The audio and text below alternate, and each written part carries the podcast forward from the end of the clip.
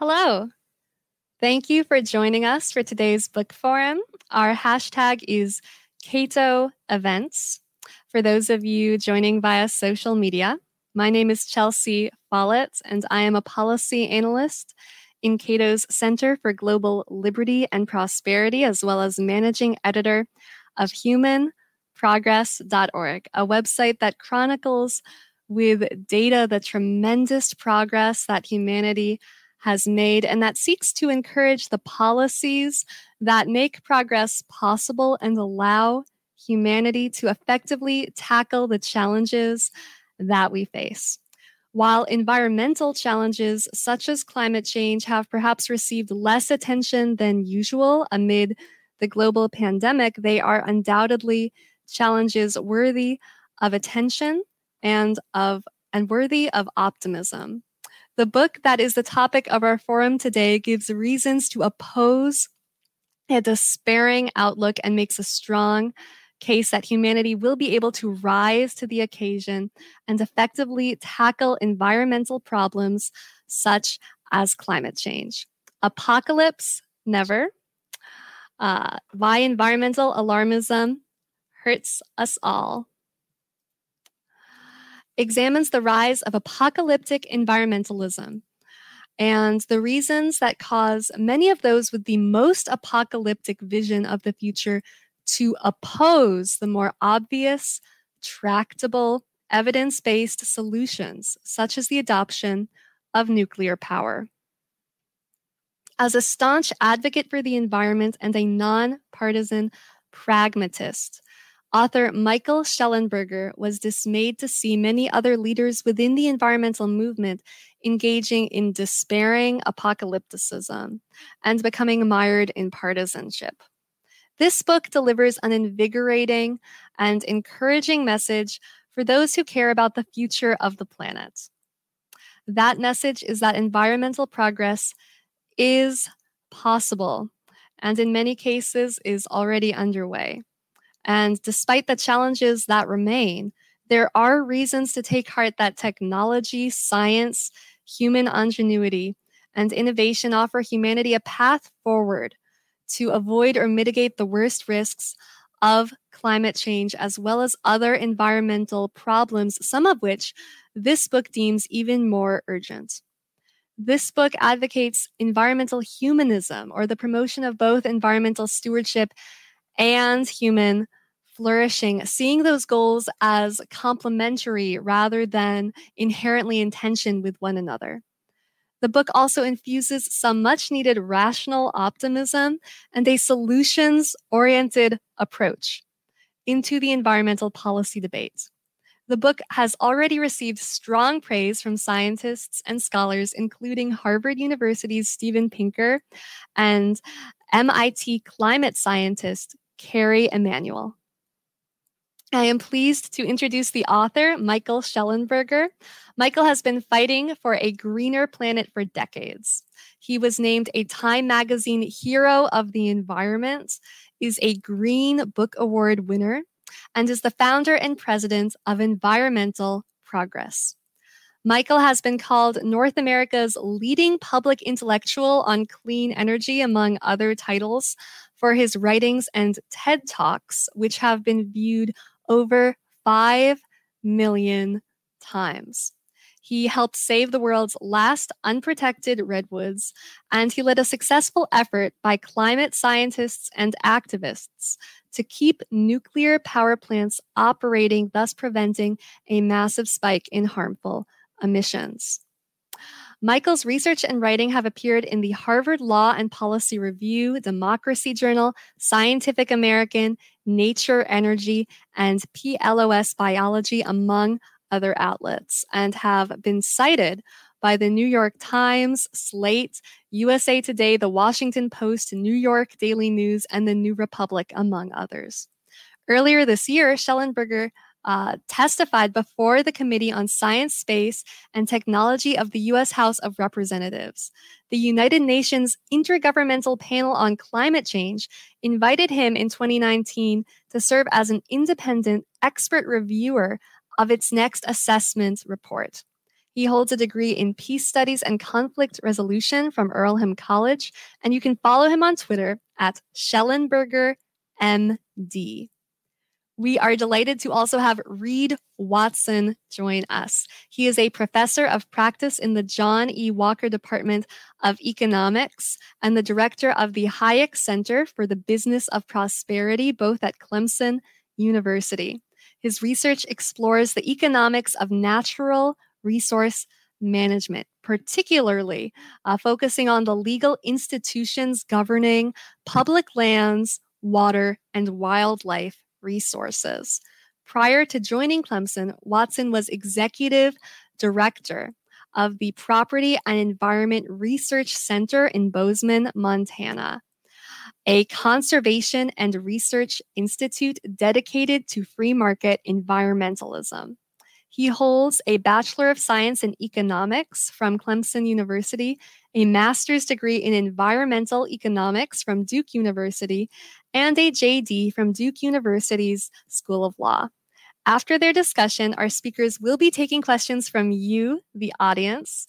You can submit questions via our event webpage through Facebook, Twitter, or YouTube.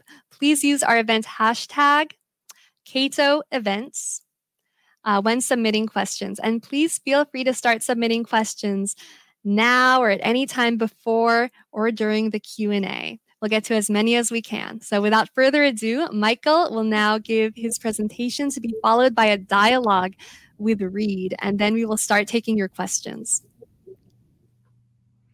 Thanks, Chelsea. Can you hear me okay? Everything okay? Good. Yes. Yes.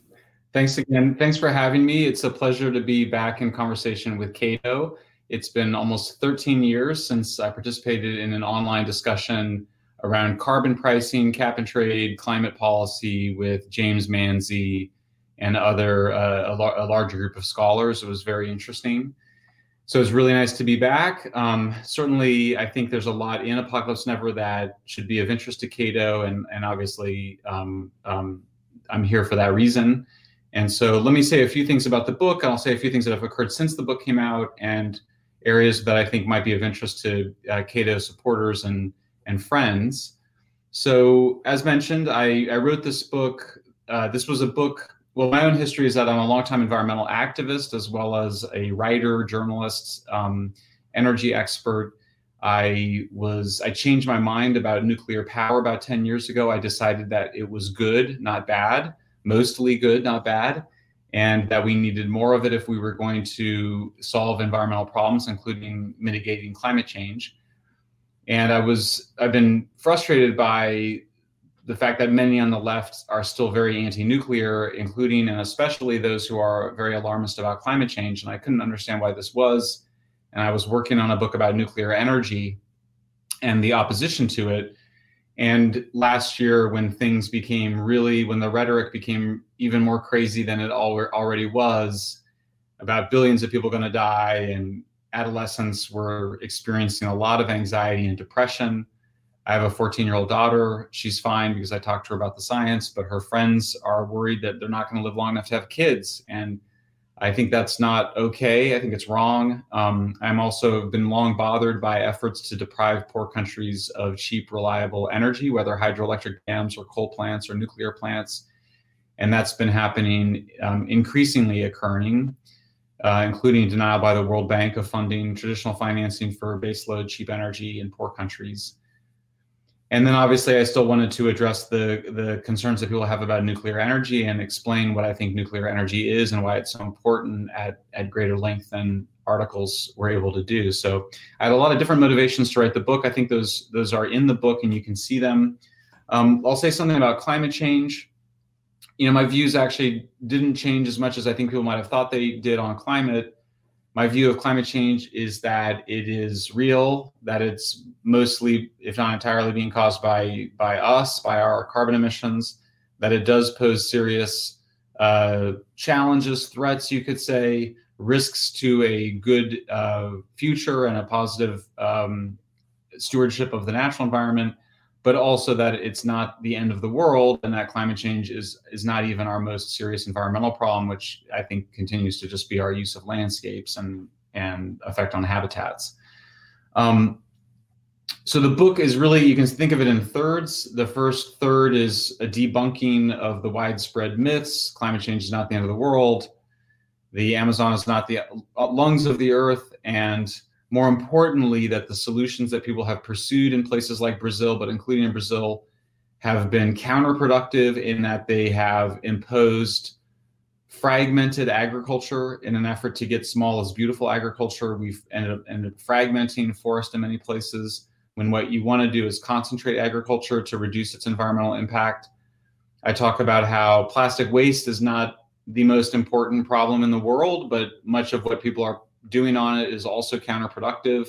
That's increasingly become clear that we don't recycle our plastics as much as people think they do.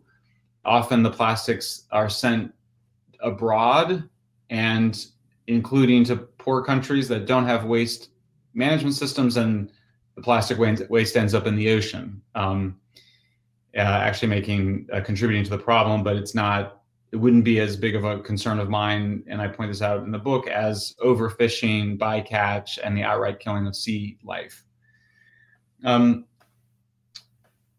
the middle part of the book is how humans save nature. The second third of the book. This is a part of the book that I think many Cato supporters will would enjoy. I make a defense of what you might call a Hayekian uh, uh, a Hayekian view of of prices as offering information that no centralized authority could possibly manage. And, and I use the case study of whales, which were saved not once but twice through artificial substitutes. The first time in the 19th century with kerosene from petroleum to substitute for whale oil, which was being used for lighting fluid in, in lights. And then again in the 20th century when it when vegetable oils replaced whale oils for margarines and soaps in Europe and that the over continued over whaling occurred by the Soviet Union and to some extent by some managed economies in Japan and Norway, where they interfered with the price signal that was being set, set sent that was the alternatives were cheaper. And so I make a defense of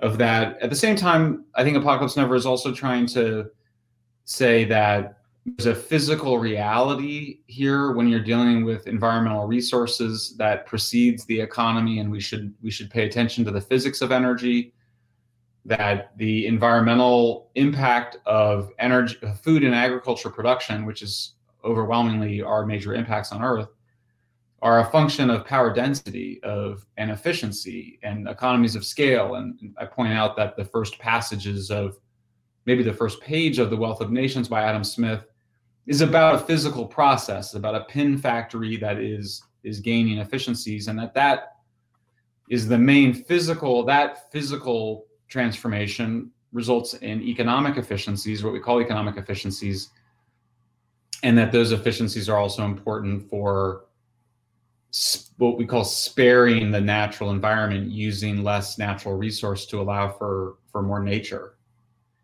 Um, I'll wrap up by saying that. Um, well, let me say something about what I think some of the implications of it, because I know Cato is a Washington, D.C. based think tank, and you guys think a lot about policy. My view of energy policy is that we should be supporting transitions from energy dilute to energy dense fuels. So if you say, Michael, are you in favor of natural gas? I say, I support natural gas when it's replacing coal, but I don't support natural gas when it's replacing nuclear energy. Nuclear energy is zero pollution, zero zero air or water pollution, zero carbon emissions, a tiny footprint, a smaller mining footprint than oil and gas, even which is smaller than coal. And so that gets to questions of nuclear energy. And nuclear energy, I point out, is a very special and very different technology from any of the fossil fuel technologies or, or other technologies in that it has always been a dual use technology and it's always been involved in in um, questions of national security. So I, from for me at a policy level, what really matters is supporting that transition towards energy dense fuels and paying special attention to nuclear energy's role as a dual use technology and one that the United States has long had an interest in being involved in, heavily involved in, both at home and abroad, um, because of the special powers that it, it gives us. So I'll stop with that and look forward to the conversation.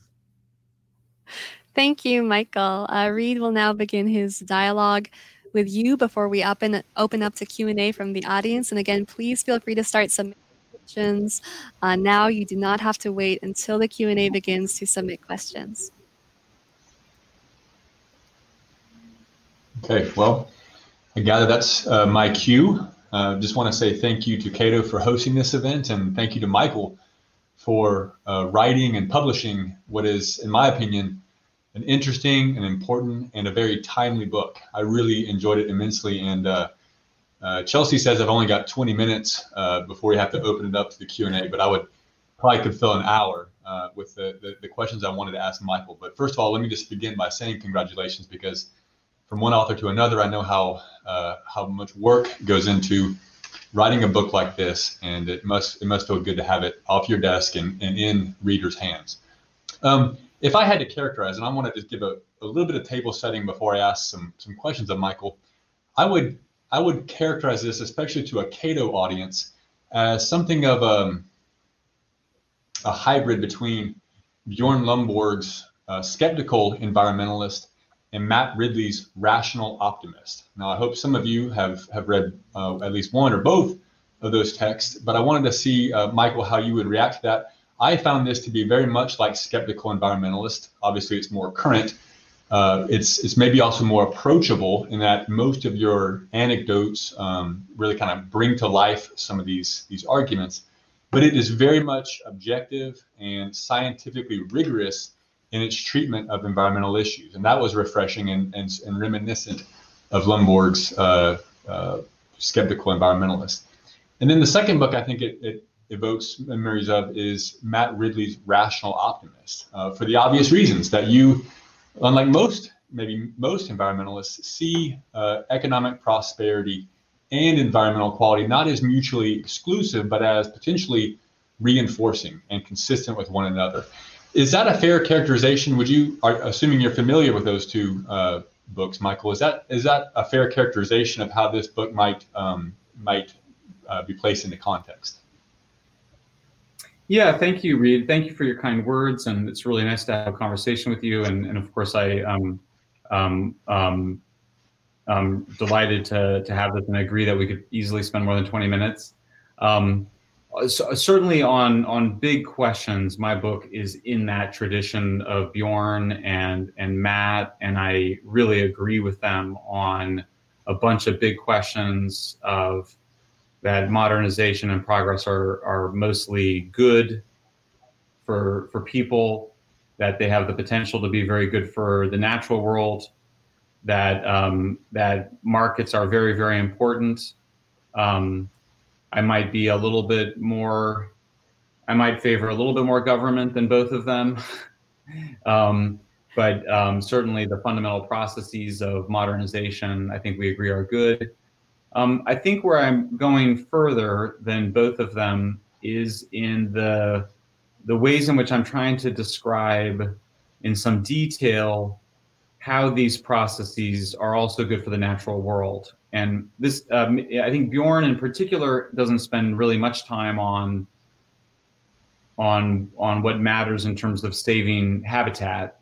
Matt Ridley spends a little bit more time on it. In fact, I've seen more of his writing of late do more of that but I really wanted people to understand what it would take to save the mountain gorillas of the Central Africa, of the of, of Rwanda, Uganda, and Democratic Republic of Congo. I think I wanted people to understand that saving the mountain gorillas is about helping poor farmers get jobs in the city and and be able to eat artificial meat rather than uh, bush meat or wild meat that is important for taking pressure off of the forests in the form of their reliance on wood fuel. And I wanted to give it a really, certainly stylistically, I wanted to take the reader there. I wanted to bring the reader into these situations so they can see the human suffering and also the environmental opportunity associated with that. And so we do that a bunch in the book on also yellow-eyed penguins, whales, obviously. But I wanted to more firmly contest the claims that modernization, capitalism, progress are bad for the, for nature. I think that some of what you get have gotten we've gotten from Bjorn and and less so from Matt, but certainly also I think has been a sense of here's what's good for people, but leaving this other big question unaddressed, and I wanted to address it much more squarely. I think you did a great job, and I I had a, a note about your style and the anecdotes, a firsthand experience that you kind of interweave into the text, and I think it was um, maybe my only critique of the book was in some respects you are a globe-trotting uh, eco warrior or environmentalist, and it was uh, in some respects uh, almost hard to follow all the different trips and the the detail of each, the nuance of each uh, particular issue. But I thought it was well worth, um, you know, kind of slowing down and, and and taking into consideration your firsthand experience. This is certainly not a book written from an ivory tower, and I think it was refreshing in, in that regard. Um, speaking of your perspective, though, how how does Apocalypse Never uh, compare to your perspective when you and, and Ted Nordhaus wrote The Death of Environmentalism? What has changed, maybe not in the world, but in, in your mind about environmental issues since uh, since that essay was published, what, back in 2004 or 5? Is that correct? Yeah. Thank you for asking that question. Yeah, I mean, um, by the way, it's interesting. I've had some people that wanted more of me in the book, and I, I, I actually didn't want to take over the book. I wanted there to be these characters in the book. You know, there's three women in particular. I was called um, by one of the uh, climate alarmist, apocalyptic alarmist authors who really, you know, whatever, uh, socialist, eco-socialist guy attacked me as promoting white supremacy, which I thought was ironic because the three main characters in the book are all women and none of them are white. Uh, one of them is Bernadette, who's a small farmer in the Congo. The second is Suparti, who's a factory worker and labor organizer in Indonesia. And then the third is my wife. um, but I definitely wanted those characters to to. Um, I had somebody that was like, "You need to say more about you know why you changed your mind about nuclear," and I did a TEDx talk on that, and I was like, I didn't want the book to be too much of me, one of those characters to show up. Um, um, so I'm sorry. Now wait. Now I'm now I'm now I've now I've completely responded to the wrong question you asked. Um, Death of Environmentalism. You know, this is definitely for me. It feels like a bookend. You know, it, it feels like 15 years later. I in fact, it's funny because I've had a couple. Of, Death of Environmentalism has come up a few times now, just in the in the last few days. So it's interesting you ask. I mean, what I would say is that what stayed the same for me, if from that essay, is a sense a deep sense in which the kind of pessimism, the negativism, the apocalypticism, certainly the alarmism, but just the kind of anti-humanism, the Malthusianism, that that was at the core of what's wrong with environmentalism. Like that is the central thing, and that was that's crystal clear in Death of Environmentalism, and that's clear, I think, in Apocalypse Never, and that's just that's the pure line that runs un, unbroken between that essay and Apocalypse Never. What's changed is, you know, a huge amount of technology, economics, and policy. I mean, I didn't really know anything about energy and technology back then. Um, we thought that renewables were obviously the solution because everybody said they were. We didn't really understand that there's an energy density problem that it takes three to 400 times more land to generate the same amount of electricity from a solar wind farm as a nuclear plant, and that that really matters and that the unreliability is an unsurmountable problem. It just makes things more expensive. Um, I think we were both more apocalyptic about climate change than we are now. Um, I think those are sort of the big things. I mean, the, the thing I'm kind of most proud of Death of Environmentalism is there's a line where we say, you know, Martin Luther King didn't give the I have a nightmare speech. You know, you can't make the world a better place if you're just going around talking about how terrible it is and how we're it's just there's nothing redemptive or positive in any of that. And so I think it is a bookend. And in fact, the last chapter in in Apocalypse Never in some way, speaks really loudly to that original essay, which just says, this has become the dominant religion of, of secular elites in the West. Apocalyptic environmentalism has. They're completely unaware of it. They're in denial of it. They think they're doing science when they're really doing religion. And it's kind of obvious to everybody in the room except for the people that are that are entrapped in it. And I think we were speaking to some of that in that original essay, um, both the good and the bad parts of it. In, in your opinion, Michael, are we uh, witnessing the last throes of, of uh, radical or alarmist environmentalism, or is there a persistence to this this notion, this belief set that we're never going to fully extinguish? And maybe a second question to that is your subtitle: uh, Why environmental alarmism hurts us all.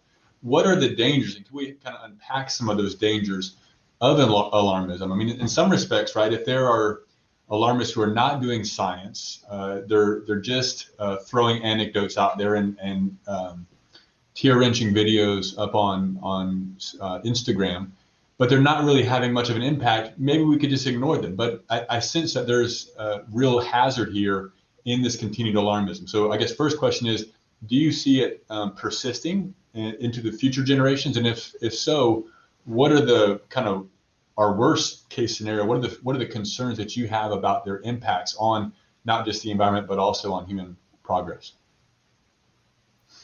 Great questions. Terrific. I think it will continue to become stronger, and that even if if climate change climate change may not continue to be the main vehicle for apocalyptic environmentalism forever, but there will be some vehicle, and that the prior vehicle was, of course, concerns around overpopulation. That was the, in fact, the whole agenda on that basically just gets used to to support the same climate agenda. Um, so I think if it's not, and that basically died down both because you know we everybody realized that really you know the directions we were going in the right direction in terms of human populations. Uh, the the the rate of growth peaked in the late 60s and we're probably going to peak at 9 or 10 billion people by whatever 20 sometime 2030 2040 somewhere around there and that that's going on its own and it's positive and and so it was sort of at that moment plus the end of the cold war which took away nuclear weapons as the main apocalyptic fear that climate change became the vehicle of it. But it certainly seems like other things when we've seen y2k i mean there's certainly many candidates at any given moment for the apocalyptic anxieties, which are fundamentally, I think, manifesting from anxieties associated with the death of God. I mean, with what Friedrich Nietzsche described as the decline of traditional religion as the most important event of centuries. I mean, of millennia, right? Nietzsche, that's Nietzsche's whole famous thing is, and this is where Apocalypse never ends that that humans will need to create new gods. Well, we did that, or, so it gets proven right away in the early 20th century with with fascism and communism. Both get discredited. Malthusian environmentalism, which is this weird hybrid of reactionary, conservative, anti-enlightenment Malthusian ideology, with socialism, with Marxist socialism. And even though Marx and Engels, as I point out, hated Malthus, they thought he was a stain on the human race. That was their language. Somehow it kind of creates this twisted, sinister hybrid of, you know, and the and conservatives sometimes say environmentalists are watermelons. They're green on the outside, they're red on the inside. I think that's partially right, but they're also there's also this reactionary anti-humanism that was new. Um, and was not in earlier versions of socialism. So I think that that I think sec, so I think if you think that secularism is the engine driving the desire for apocalyptic fantasies, then I think you have to think it'll keep going.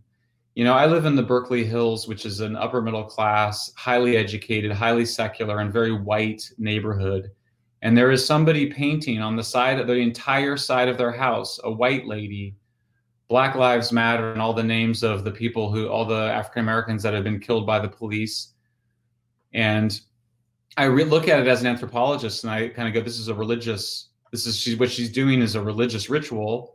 And I don't say that to be, I'm not, I'm not saying that to put her down at all. I, in fact, I can, I, I think she's expressing some need for some religion and they all kind of go together, you know, climate apocalypse, you know, we're all we're all sinners, we're all guilty. We make ourselves feel better. I mean, the classic criticism of white guilt in the sixth in the was uh came out 30 years ago, but white guilt is stronger than ever, and it's become religious. Something John McWhorter writes about. So I kind of think it's going to increase. I think the the real power to change it comes from conservatives um, because the it's it's on the left. It's so bullying and domineering and dominating, and it basically bullies moderate liberals to going along with a pretty sinister Malthusian agenda for renewables and organics imposed on the world.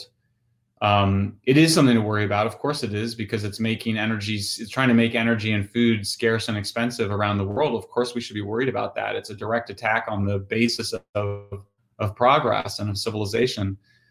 Um, so, you know, I think in terms of what do you do about it? I mean, obviously, I wrote the book because I thought I think you have to push back on on the facts. I think that conservatives have a special contribution here in that I think we need a conservative environmentalism, which is something that has not really, I mean, you and your organization um, and um, the folks at Free and, you know, um, the whole Montana gang have done a lot of great work on the right in terms of what does that mean. I think we need a lot more of it. I think it's not necessarily just about markets, because I think markets are a part of it, but there's also this physical thing. And I think it also needs to be about a kind of vision of universal um, enfranchisement, you know, some vision of of the enlightenment view that we should all be able to enjoy prosperity. That's a moral issue that most everybody agrees with. And only you're left with only a radical fringe of malthusians who really disagree with that. So in some ways i go it's really truly i believe this that it's up to cato and it's up to heritage and it's up to aei and other and others on the right to actually put forward a viable in, uh, conservative environmentalism to challenge the radical left because I do think once you do that, the your alternative will be more popular. But I don't think it's fundamentally about markets, and I don't think it should spend much time in climate skepticism, um, which I think is a dead end and and just been really damaging to efforts to challenge the radical left. Well, let me let me follow up on that if I can, because you mentioned Hayek and you mentioned the the whales and the and the signals that prices can send and the coordination that prices can achieve in society. So why is it not about markets? And I granted I'm I'm biased. I was I worked at PERC for for 12 years and we advanced a, a notion of free market environmentalism. And I must say a, a, quick shout out to my friends in Montana. They're making a concerted effort to to more directly infuse those ideas in conservation policy. But why, in your mind, is it not about prices? You mentioned earlier that maybe you'd uh, be an advocate of a little more government than Lomborg or or Ridley why why can't we just uh, rely on on prices to coordinate and signal scarcity and thus have people conserve scarce resources such that we never run out? In your mind why why aren't markets enough? Yeah um, well let me i think it's a there's a policy question and i think that there's a more prior values or ideological or even spiritual question which is that we we actually what's underneath the desire for markets is a desire for human well-being and human flourishing. And if markets did not support human well-being and human flourishing then we i wouldn't be in favor of markets. Like i'm only in favor of markets because they do something. And there's certainly everybody agrees there's situations where markets don't do the things that we want them to do. I think folks at cato would argue that there's fewer of those maybe than than I would. And that's an interesting conversation, though I think there's something else, which is just that um, I think that the way that conservatives have approached this issue has skipped past the values question to the markets tool.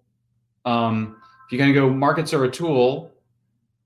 Yes, freedom, human freedom is an end in and of itself, but markets you know, if markets didn't lead to greater human freedom and greater human flourishing, then we wouldn't be in favor of them. So there's a prior, I think there's a prior aspect there. And then I think the second prior aspect is the physical processes themselves, which can be illuminated, which I tried to illuminate in the whales story. It can be illuminated with price. but there is a prior there are prior physical processes related to power density energy density economies of scale and efficiencies that i think need to be unpacked better than they have because i think that the way people hear it is that if you just let people get rich the environment will take care of itself and i don't think that's been satisfying for for for reasons that are for good and bad reasons, I don't think that's been satisfying for people, and that it needs to be unpacked. So more at that physical, but also at the values level. Chelsea, I don't know if I've got time for one more question before we open it up um, to the. Unfortunately, I do think we want to go to Q and A because we have so many questions. But thank you both for that fascinating discussion.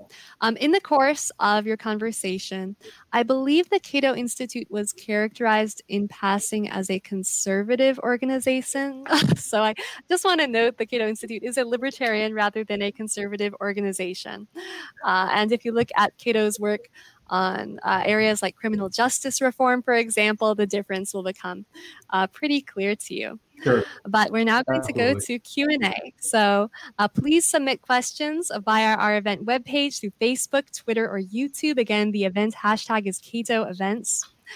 Uh, to ensure that we see your questions, please use the hashtag.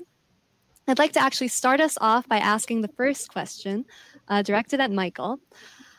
For the first time since 1972, so for the first time in 48 years, this year the Democratic Party platform includes an endorsement of nuclear power, meaning that both major political parties in the United States now officially uh, support nuclear power. Do you feel like this is a sign that the public as a whole is starting to move in a more practical direction when it comes to nuclear energy, and that some of the uh, on some of the negative associations that have unfairly tarnished nuclear power in the public imagination may be beginning to dissipate. Oh, for sure. And there's a lot of signs that that's occurring, particularly among educated elites. It's less visible or maybe just invisible in a lot of the polling data. It did appear that you saw an improvement of the numbers in a Gallup survey last year. Um, there there was a Pew survey earlier this year that suggested that there there wasn't a significant change, but it, I see the change very very much so in the elite discourse, the news media. I think the I think that most environmental journalists are mo- much more open to nuclear energy than they were 10 20 years ago and i think our our efforts uh, had a lot to do with that I think that millennials, you know, I think Gen Z millennials are much more open than baby boomers or Gen Xers were. I think that um, it's become it's become um, not okay to be a climate to be to be is it's not it's hard to be taken seriously increasingly hard to be taken seriously as somebody who who wants to address climate change and being anti-nuclear so that's all the good news i think the bad news is that people continue to have a lot of wishful thinking about renewables that is used as a way to dismiss the need for nuclear. And I think that the underlying anxiety with nuclear, which is that it's a dual use technology, that it is that has the potential to be used by countries to make nuclear weapons, that that is um, that that is not going to go away. And actually, I think it is involves a kind of as hokey as it sounds, I think it involves requires a kind of spiritual evolution. Now it's not really of of consciousness. Um, that ultimately, here it is. That's the safest way to make electricity, and it is the way to make the most dangerous weapon that we've ever devised. And that those two things are not as separable as the nuclear industry or as many pro-nuclear people want it to be. And so I think that um, I'm impatient with kind of continued efforts to imagine that that making nuclear reactors smaller or making them with a different kind of coolant or any of those things is going to have much difference on public consciousness mostly because they're not real those those technologies don't really exist but also because it misidentifies the hangups that we have about nuclear and that the hangups we have stem from a, a reality that is never going to go away, not going to go away on any time scale that matters, and that requires some kind of psychological growing up, so to speak. It kind of it requires some, a maturation of our of our thinking about this very challenging technology. Related to that, Travis Plank asks on Facebook uh, a two part question, and you've already answered the first part. What do you think is the primary reason for the fear and demonization of nuclear power? I, th- I think you've already answered that. But then he also asks Do you have any suggestions for convincing doubters that requires them to do as little research as possible?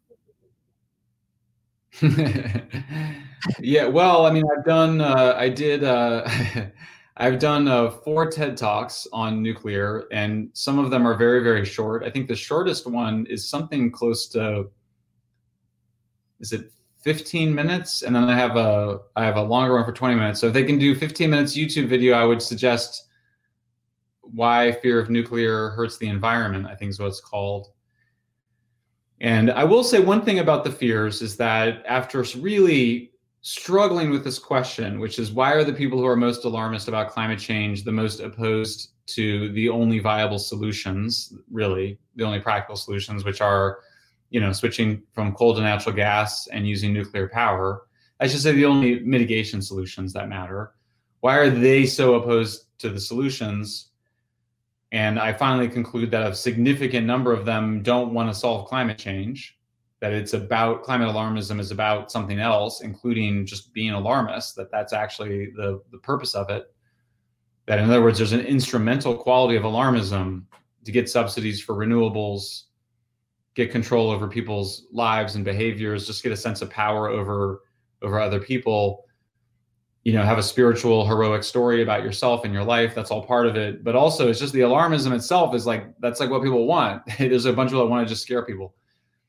And and those people tend to be the same kinds of people as the people that wanted to scare people about nuclear energy and nuclear weapons back in the 60s and 70s but at the end of the day it's like i find there's basically base you know two powerful motivations that i can neither fully disentangle nor nor suggest that they're one thing, which is a kind of fear of the bomb and kind of hatred of the bomb and a hatred that it's been a bomb that has actually resulted in the pacification of nations, the you know, the spreading global peace.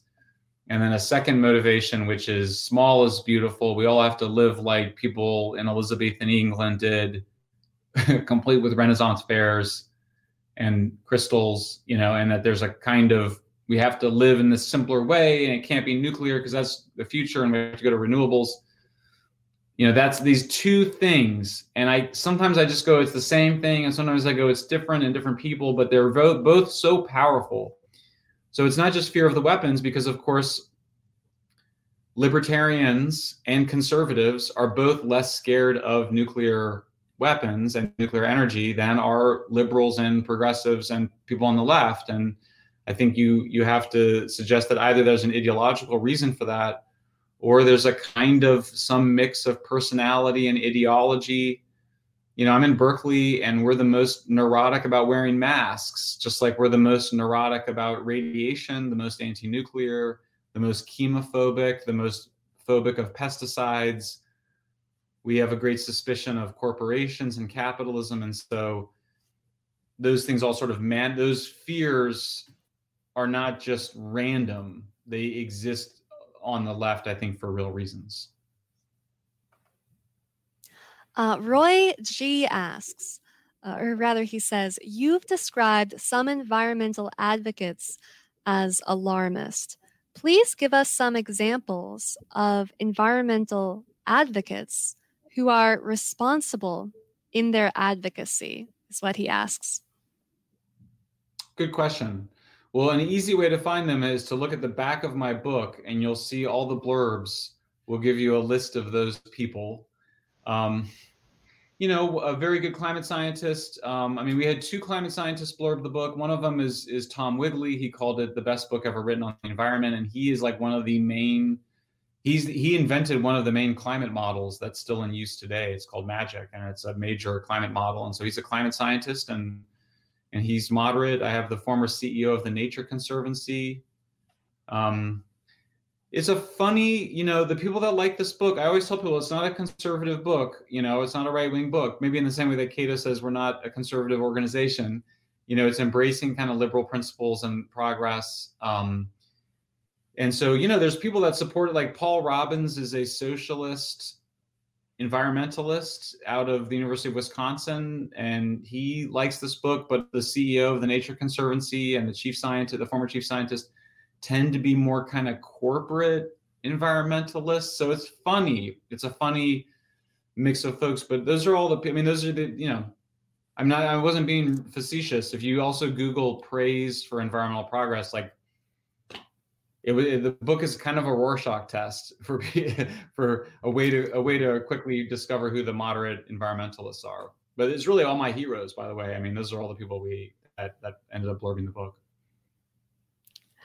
We have a couple of different questions about nuclear waste. Uh, the simplest one, or the most succinct one, is from Mark, who simply asks, uh, What should we do to handle nuclear waste? Yeah, so for for me, the way I think of it is that the nuclear waste is why nuclear is the best from an environmental point of view. And, and what that means is that what you want as an environmentalist is you want to have modes of production, ways of producing food and energy. I mean, everything else, products and stuff like that, but let's just say food and energy that produce the least amount of waste and use the less the least amount of resource. And the two things are obviously related. It's just that's when we talk about the the throughput, the mining and materials that are required to produce a given amount of food and energy and and the less of those inputs then the smaller the waste byproduct so a single glass of uranium that size can provide me with all the energy i need for my entire life to get that uranium it's incredible what they're doing now. I mean basically they just put they they pump hot water into areas with uranium. It comes out of the ground. They don't even have to mine it. They don't have to really dig it up in the ways that we imagine mining would be. It's a tiny amount of resource. And then that fuel, that uranium fuel, at the end of the process, a couple year and a half in or two years, and then it's in cold water to cool off, and then it is stored on the site of production. That's the amount of waste. So like like as an environmentalist, and it's not liquid, it's metal, it's the fuel rods. So as an environmentalist, I go, wow, I mean, explain to me again what the problem is the waste is then stored at the site of production. The total amount of nuclear energy waste in the United States can fit on a football field stacked 50 feet high. There's tons of room at the existing nuclear plants to store waste for hundreds, thousands of years. I mean, it's just, I mean, the sites, they made them bigger than they needed to be because of the phobia around nuclear.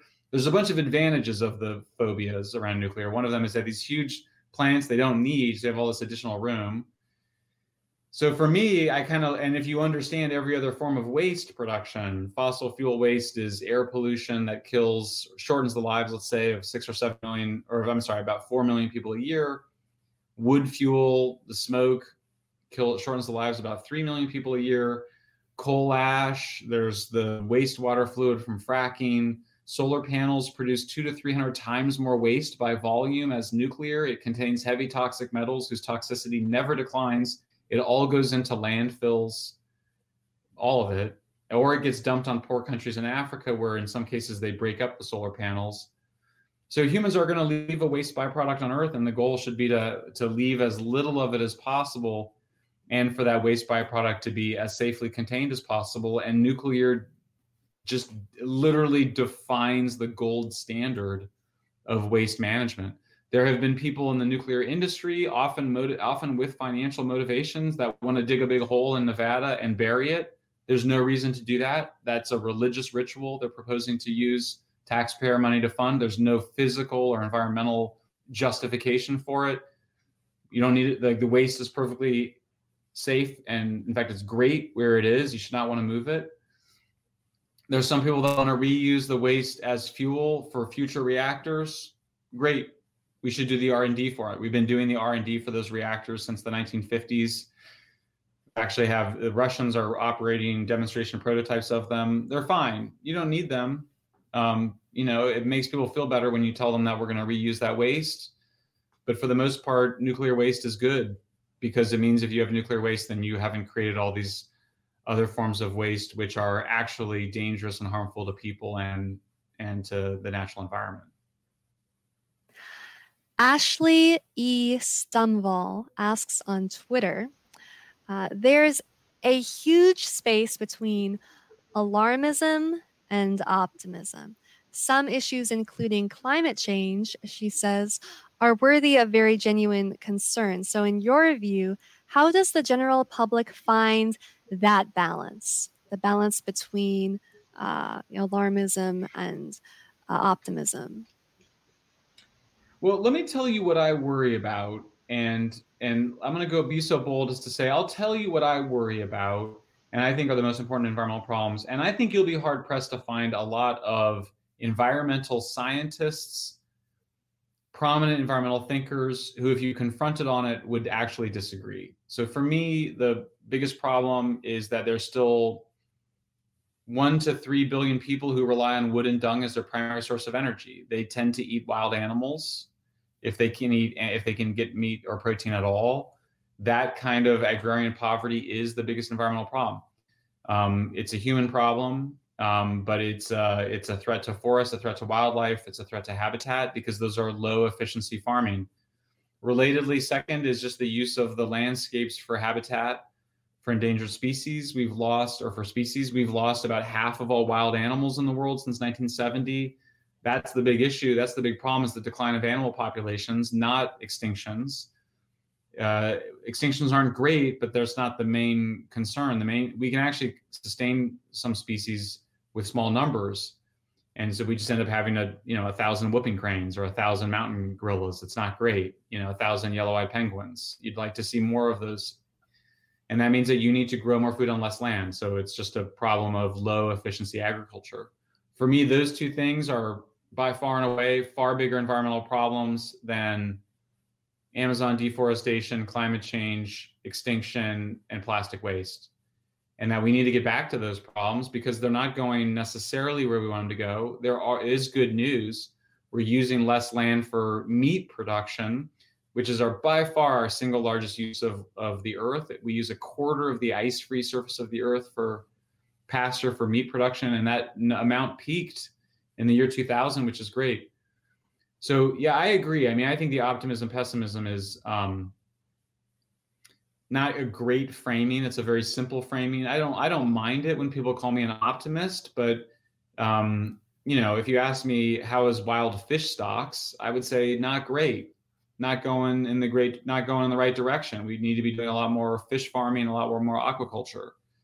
How are we doing with um, you know um, other species i you know whooping cranes mountain gorillas are actually doing a little bit better but still i mean when you have spectacular wildlife that you want higher numbers i wouldn't say i'm optimistic you know in some ways i the, now that i know the data on whooping cranes which is that they're having a hard time getting large numbers to survive in the wild and we still have habitat constraints i'm not optimistic um, I'm, op- I'm very optimistic for humans to be able to survive challenges in the natural world. In fact, I'm working on a piece called Why We're So Good at Adapting to Climate Change and So Bad at Adapting to Progress. I just think a number of our biggest problems, from political polarization to anxiety and depression and and what we call homelessness, which is really an addiction and mental illness crisis.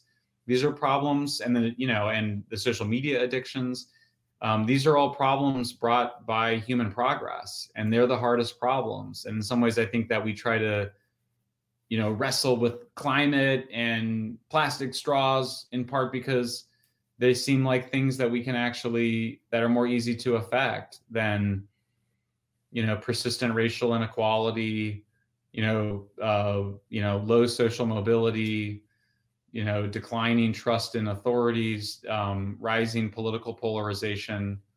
You know, these, I mean, our country's in a mess, as we all know. Like, you don't even, I mean, in some ways, it's a relief to talk about the environment because then you don't have to just read the newspapers every day and see the extent to which Americans really seem to hate each other right now.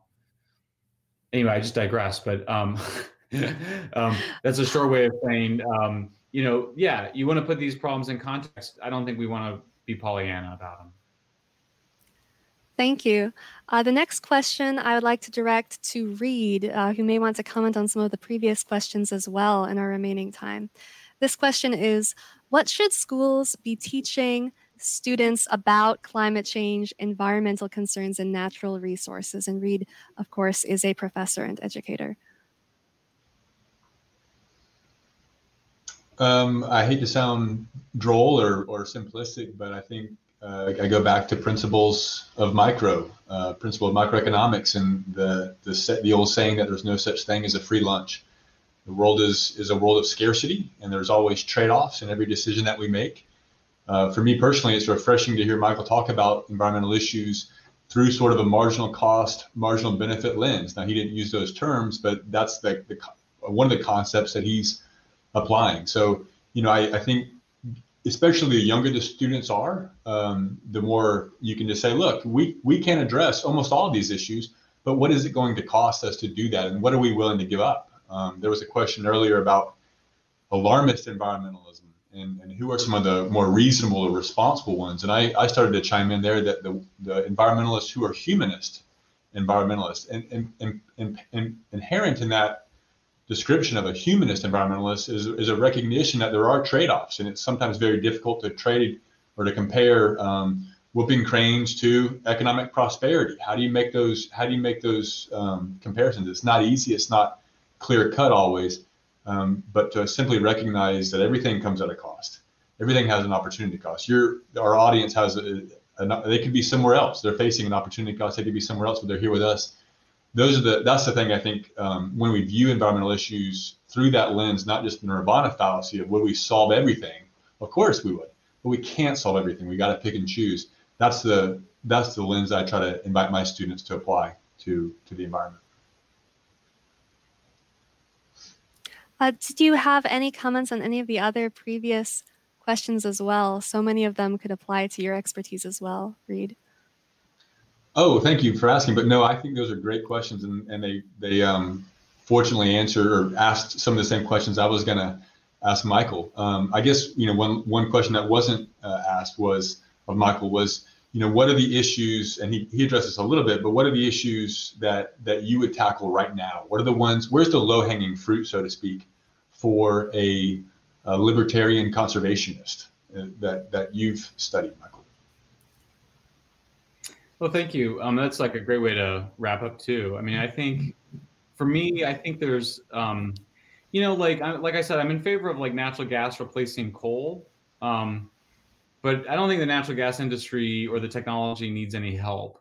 Um, you know, at least not from me or from environmentalists. Um, it's cheap. It's replacing coal, but nuclear energy needs a lot of help. And so I spend a lot of my time still trying to help countries, policymakers, journalists, activists understand why nuclear energy is it's not just good, it's also a responsibility that we we've been we have this technology and we need to be better stewards of it than we've been.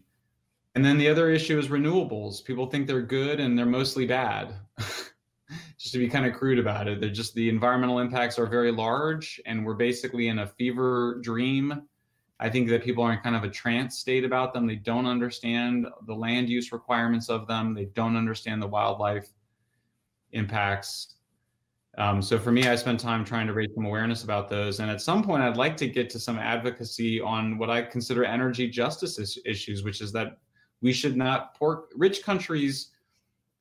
What happens with poor countries is up to is up to poor countries fundamentally. I don't think it's up to what rich countries do. But I don't think rich countries should be making it so much harder for the last people to climb the ladder to get out of poverty like we're doing with by cutting off World Bank funding for for fossil fuels as well as for hydroelectric dams and nuclear for that matter. So so for me those are the big priorities and that goes with also not also supporting intensified agriculture, capitalized agriculture and not this just romantic love for agroecology, organic farming, and the like, particularly in poor countries. And yeah, I'm happy. I saw there's a question. I'm happy to do another question. Um, I've got time if, if people want that. Sure. For one more question, one that might be easy to answer quickly. Chelsea, I've got one if I can chime in. Uh, um, sure, go ahead. So, I, as the director of the Hayek Center at Clemson, I've got to ask this question: As you mentioned, the the resource footprint, both inputs and outputs for nuclear being, uh, in your words, clearly the best or clearly the, the least uh, consumptive. If we removed all price distortions, taxes and subsidies, would nuclear energy still rise to the top? Uh, could we could we harness Hayek and prices and, and still arrive at nuclear, or does nuclear need help, as you say? We would you argue for subsidies uh, for nuclear? Yeah, great question. And I'll, I'll, use it to sort of also provide a, a, last sort of vision of this, which is that you know when you when you when you uh, understand that you know half of all people now live in cities and are concentrated in cities, and that that number is going to just go up over the next century. And if we do move to nuclear, and if agriculture continues to become more intensified I think of the Netherlands, you know, when I took off from the airport early in the morning and I looked down, it was all these greenhouses lit up and they're so productive and they produce so much food on such tiny amounts of land. You have a vision of a world where there's a lot of room for nature and a lot of room for habitat and animals to come back. And that's a world, it's a high energy world, it's an electric world, it's a world where where we can have human flourishing and and, and environmental restoration and environmental progress and I'm very, very. I mean, that for me, that's what gets me up in the morning. That's the that's our tagline is nature and prosperity for all. Um, it does require nuclear. You know, like I said, it's really just the most important thing is changing consciousness because ultimately, yes. I mean, in answer to your question, if I had to guess how much more expensive nuclear is because of its ridiculously over-regulated state, I would say probably twice as expensive. I mean, it should be it should be cheaper than natural gas. And I think it will one day be. The problem has been its overregulation. I mean, literally the bike racks are nuclear grade and and and but you know even in but i will say you know the flip side of it is is that the koreans managed to build nuclear plants faster and cheaper than they built coal plants because they just had so much experience so experience can overcome the overregulation in the case of nuclear um, so to answer your question, does nuclear need subsidies? You know, in most cases, what it really needs is a guaranteed. It just needs to know that it has a guaranteed customer. You know, so the big we're right now advocating. Uh, me, I'm with a former Extinction Rebellion activist actually in Britain. We're advocating for building two more reactors identical to two reactors that are already in construction. And and if the government gives approval to that project, the money that finances it will be private money like it'll be pension funds. Conser- it'll be conservative, low yield, low risk money because it's been guaranteed by the British government. So is the guarantee a form of subsidy? I don't know. I guess so. Although no money, certainly no public money's gone into it, but you just need with a project like that, whether it's like a bridge or a tunnel, you might have private contractors building it, but at the end of the day, you do need the society through the form of the government to say, yeah, you can build that nuclear plant.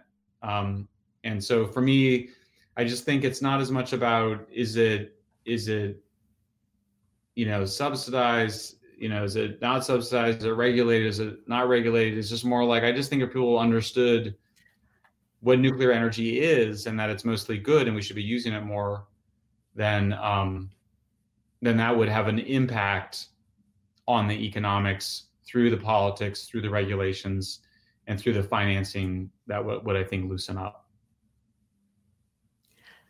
Thank you so much to both of our speakers and to everyone who participated. We had a lot of truly fantastic and thought provoking questions, and I apologize that we could not get to all of them, but we are currently a little over time.